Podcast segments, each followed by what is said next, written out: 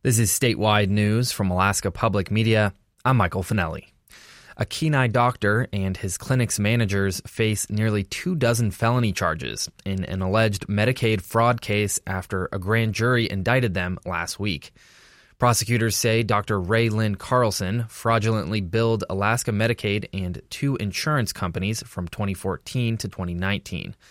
Also named in the Wednesday indictment are Scott Carlson, Cherise Carlson, and Joseph Hurley, as well as a corporation in Ray Carlson's name, under which he owned two Medicenter clinics, one in Kenai and one in Nikiski.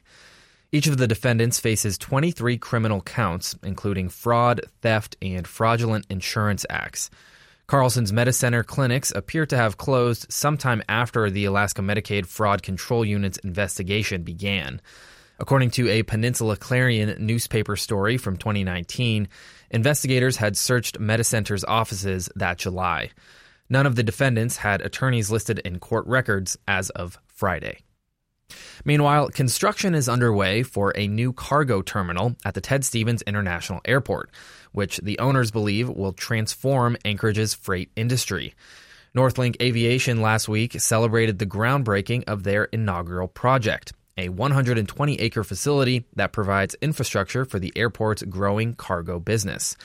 Anchorage International is already the third busiest cargo airport in the world, but most of that traffic consists of planes stopping to refuel on their way to the lower 48.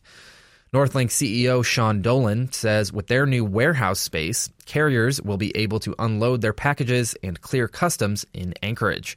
That would allow them to avoid the congestion of hub airports in Chicago or LA. Instead of taking it to LAX, they could go to Ontario, California, or they could go to San Bernardino.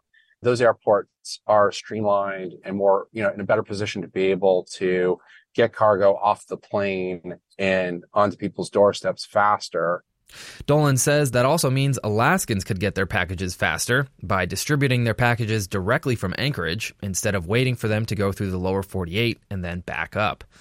The company expects to create thousands of jobs during construction and hundreds in the long term. But Dolan says since the city has plenty of open jobs, he's more concerned with creating a place where people will want to work. That's why they'll offer on site childcare, a service in short supply in Anchorage. A small group of nearby residents were concerned the project would contaminate their groundwater. But Dolan says the company went through a rigorous environmental review process that found they could safely proceed.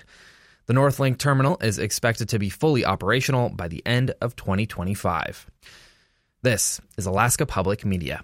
The Alaska Morning News is brought to you in part by ConocoPhillips Alaska building the next generation of Alaska's workforce through investments in education and vocational training.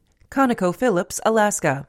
Support for NPR comes from NPR stations. Other contributors include Paramount Pictures and Apple Original Films, presenting Killers of the Flower Moon, starring Leonardo DiCaprio and Robert De Niro, and directed by Martin Scorsese. Only in theaters October 20th, rated R.